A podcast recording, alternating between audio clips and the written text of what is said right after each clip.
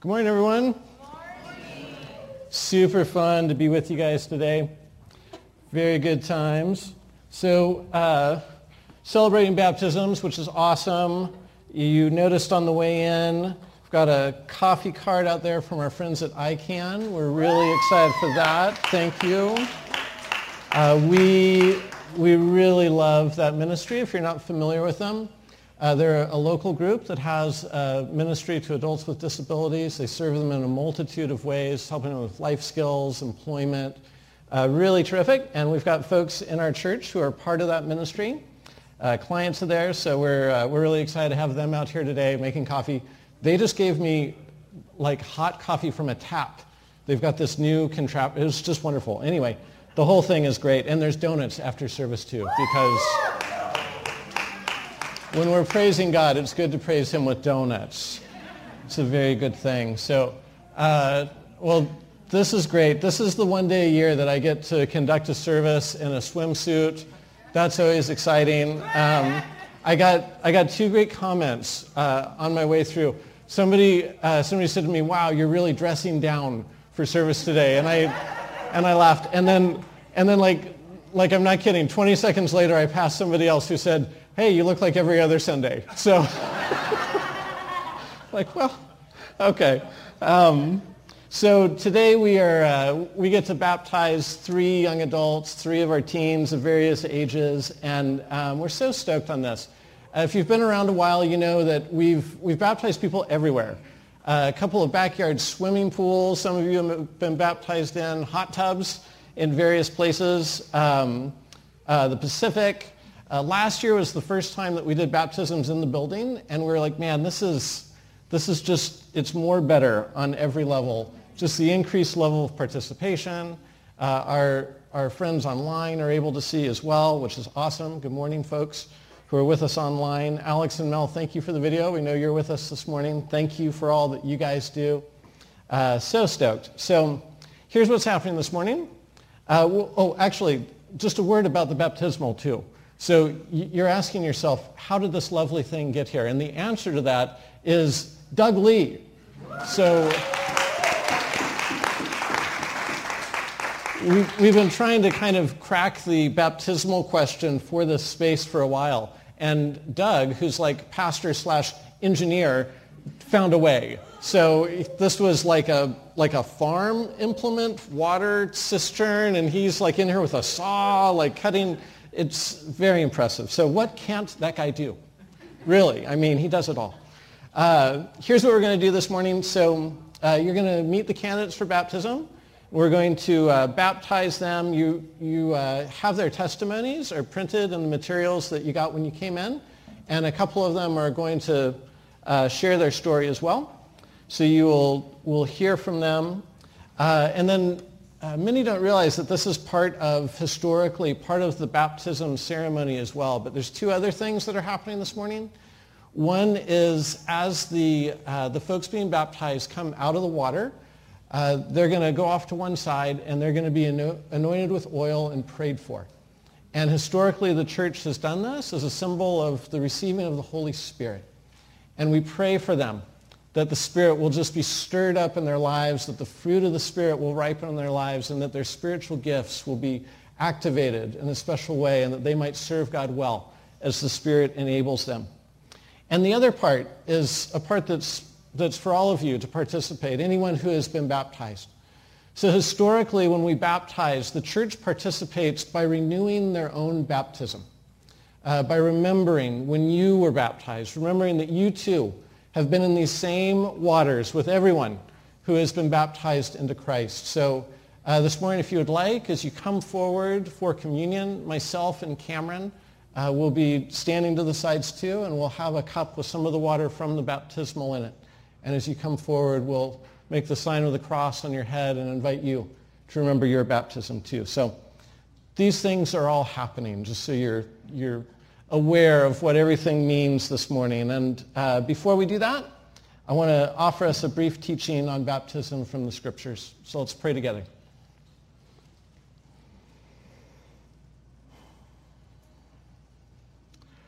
Uh, Father God, we are so thankful to be called to be your family, called to be your children. And we remember that in baptism today. We thank you, God, for your plan from the beginning, uh, that your son would come and would die in our place and that we might find new life as we put our trust in him. And God, we uh, pray this morning uh, for these three young women who are being baptized. We pray that today will be a significant marker in their lives uh, as they publicly declare their trust in you, their allegiance to you. God, we pray that this would be a moment they can continue to draw strength from and look back on for years to come.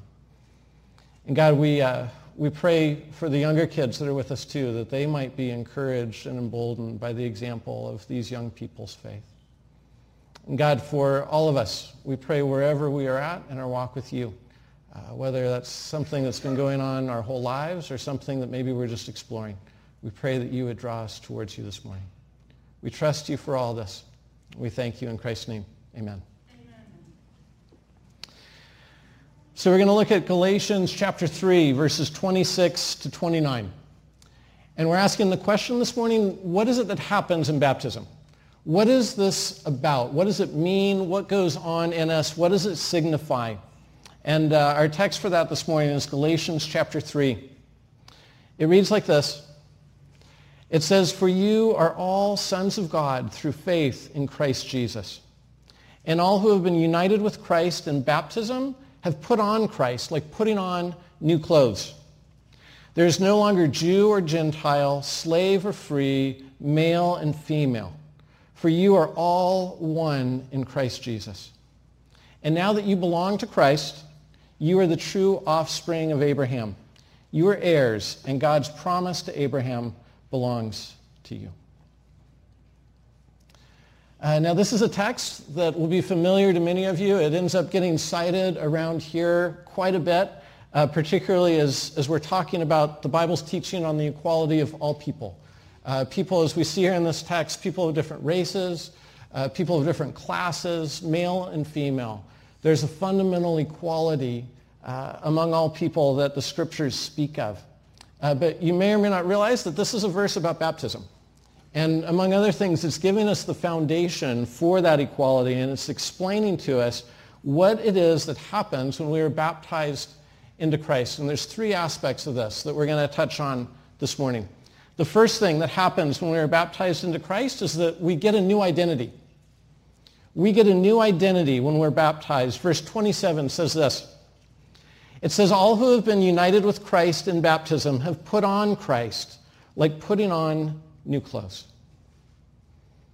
So Paul says here that when you are baptized, you are united with Christ. You're joined to him. And Paul says when you did this, when this occurred in your life, you got a new identity. Paul says it's like putting on new clothing. And that's actually a really significant metaphor. Uh, because in the ancient world, in uh, both the, the Jewish world and in the Greco-Roman world, there was a very rigid system of class. Uh, very much actually, like if, if you know anything about Hindu society, very much like the caste system where uh, they have a, a, visible marker on their foreheads to let people know what caste, what category they're from, and, and that lets you classify yourself, right? Typically you don't interact with people from outside of your caste. They had the same thing in the Greco-Roman world where Paul was writing to, but it was largely based around your clothing. What you wore defined what caste you were part of, and that kind of gave you your classification in society, told you who you would and wouldn't associate with. All this stuff was determined by your clothes. So, um, so for example, sort of the identity marker that you had in that. So if you were a slave, you could only wear certain kinds of clothes and you could only wear certain colors right? And that would let everybody know, before they even spoke to you, that would let everybody know that you were a slave. This was the class of society that you belonged to. Uh, if you were a slave and you had been freed, then you, you got to wear what was called a freedman's hat.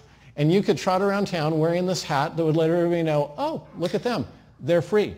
So now if you were similarly free, you, you could perhaps, uh, you could communicate, you could interact with that person. If you're a citizen of Rome, this was a big deal. Not everyone got to be a citizen, but if you were a Roman citizen, then there was a special sash that you could wear. And this would let everybody know just by seeing you that this person is a citizen. If you are not a citizen, you dare not wear the sash, right? That would get you in a tremendous amount of trouble.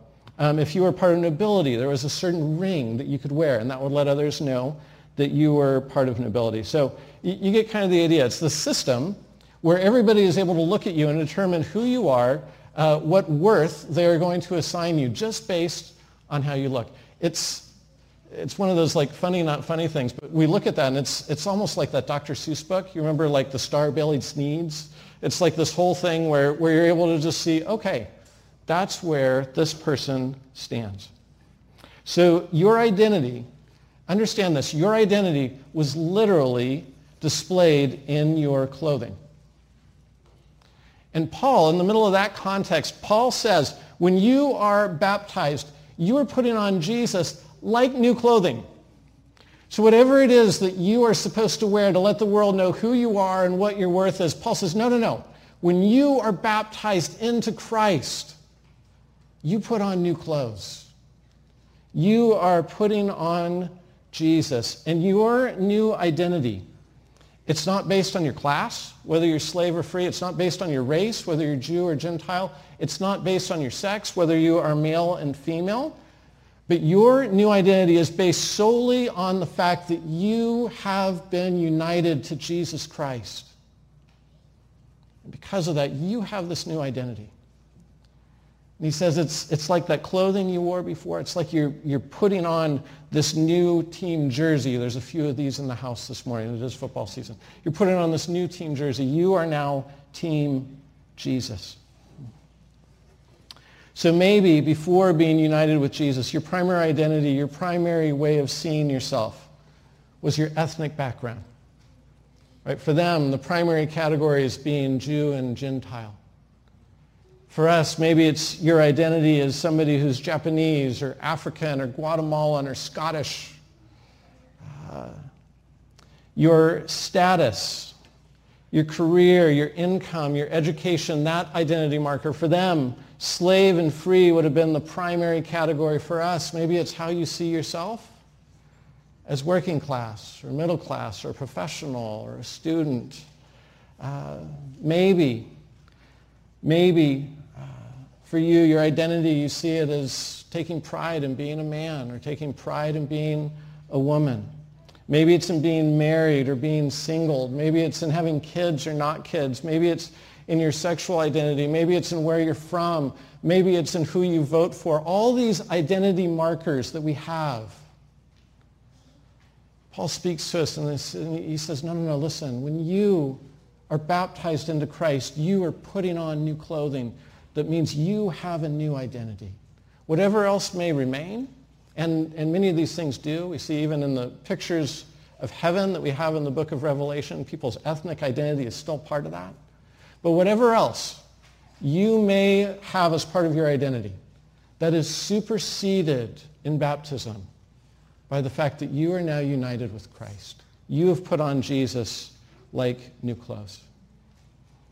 And Friends, can you see what good news that is? There is nothing that can take that away. There is a security in that. There is a stability in that. That this becomes the truest thing about you and I.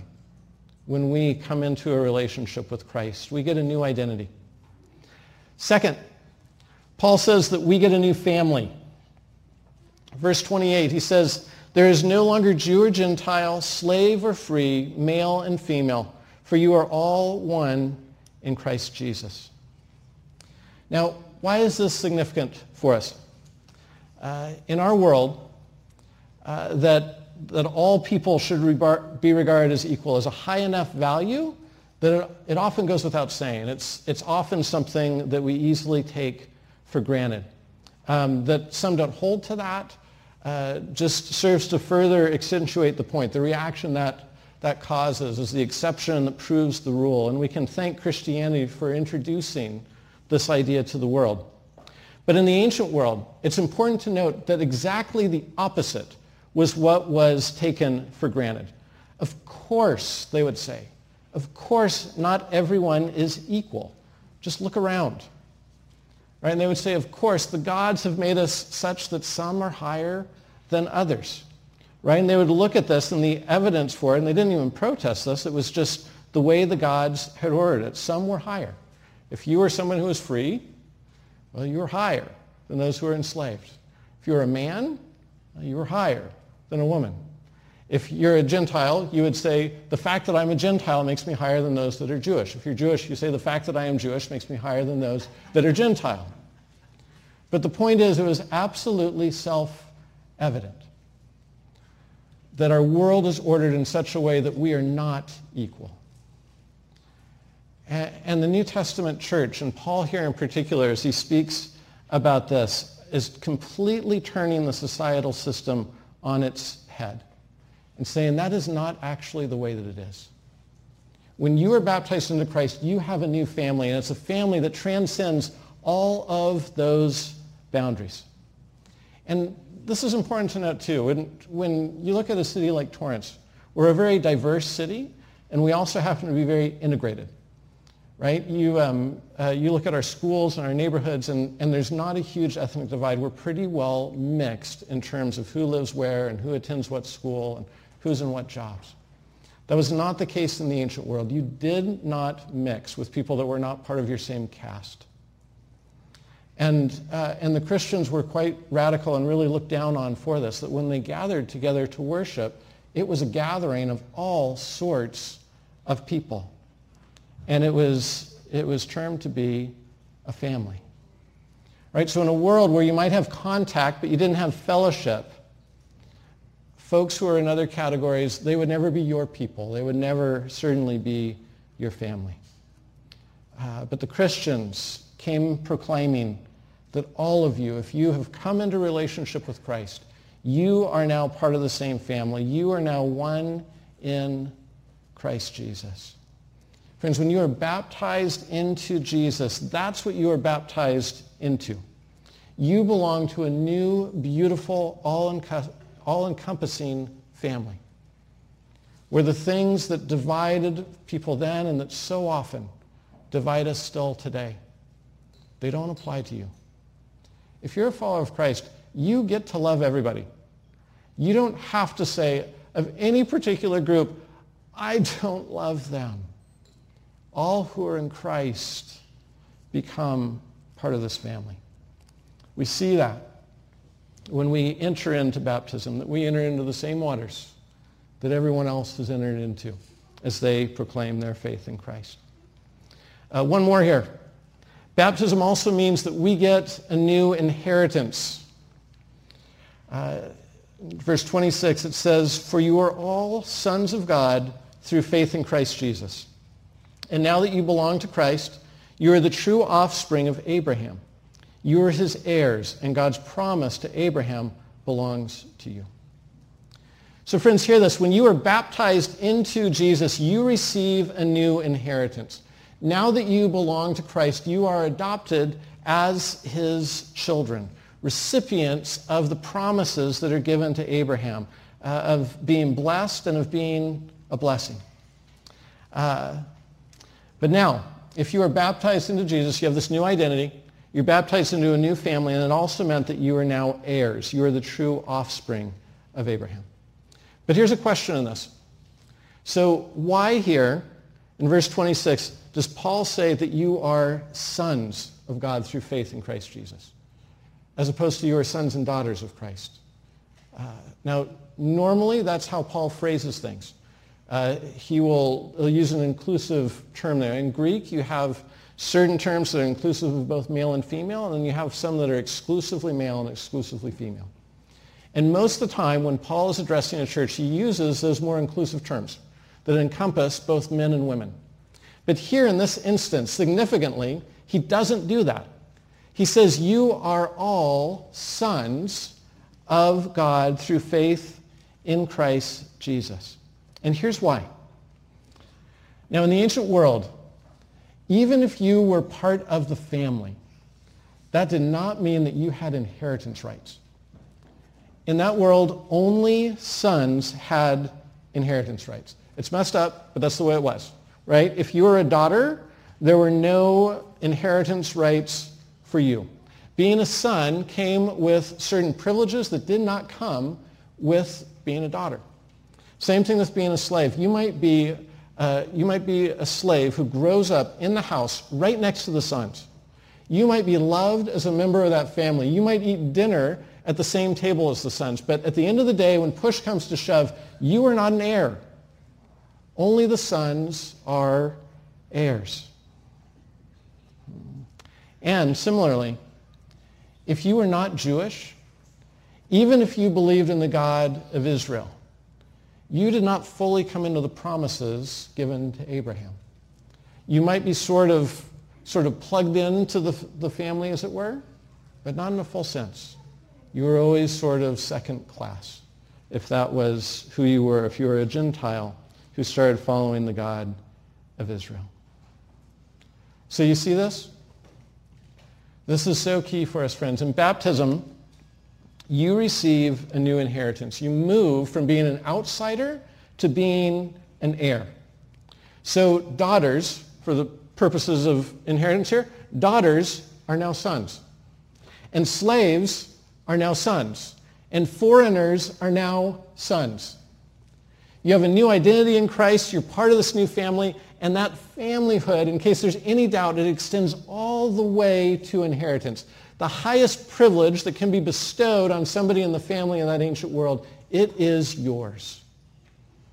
No matter who you are, where you come from, male or female, Jew or Gentile, slave or free, if you have been baptized into Christ, you are now an inheritor.